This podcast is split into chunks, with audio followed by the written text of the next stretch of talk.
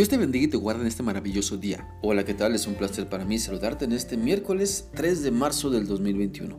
Quiero animarte para que sigamos adelante meditando en lo que la palabra de Dios nos enseña en la carta a los Hebreos capítulo 5. Vamos a leer del versículo 7 al 10. Este pasaje dice así. Cuando Cristo estuvo aquí en el mundo, oró mucho a Dios y con lágrimas le rogó que lo librara de la muerte, pues Dios tenía poder para hacerlo y como Cristo siempre fue obediente, Dios contestó su oración.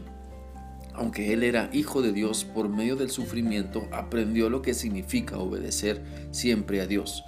Así una vez que Cristo hizo todo lo que Dios le mandó, se convirtió en el Salvador que da vida eterna a todos los que lo obedecen. Por eso Dios también lo nombró jefe de sacerdotes como lo fue Melquisedec. Entendamos que Cristo es nuestro ejemplo máximo. Él fue obediente, cumplió su ministerio. Y aún en las horas previas a su muerte, cuando el dolor se acercaba, siempre pidió y siguió la voluntad de su Padre Celestial. Por eso, podemos entender que la obediencia a Dios primero implica oración para someternos a su voluntad.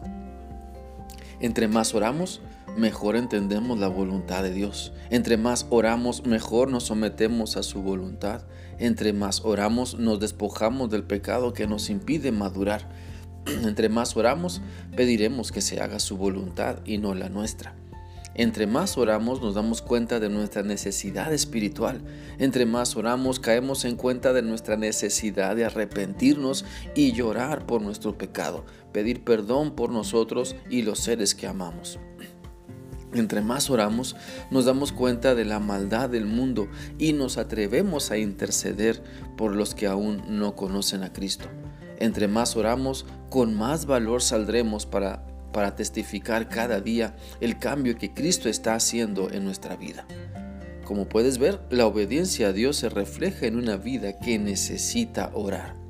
Nuestra obediencia a Dios nos lleva a ese deleite en pasar mucho tiempo orando a Dios y también escuchándolo para someternos a su voluntad. Cristo Jesús oró mucho y después obedeció. Esa es la parte que muchas personas omiten y no entienden.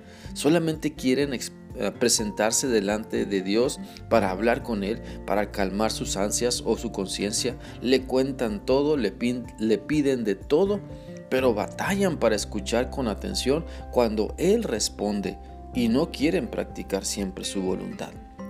Por lo tanto, yo quiero animarte para que tus tiempos de oración a Dios demuestren tu obediencia, demuestren que tienes fe para alabarlo, confesar tus faltas, agradecer e interceder, pero también que demuestren que estás dispuesto a someterte a su respuesta.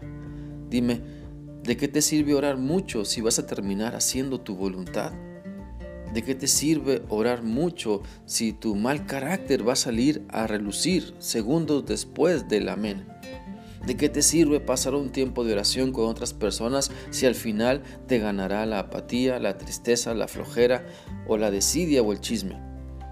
Si estás descubriendo que no puedes con ciertas tentaciones y caes en mucho pecado, entonces pide a Dios que te fortalezca en ese tiempo de oración que tienes con Él.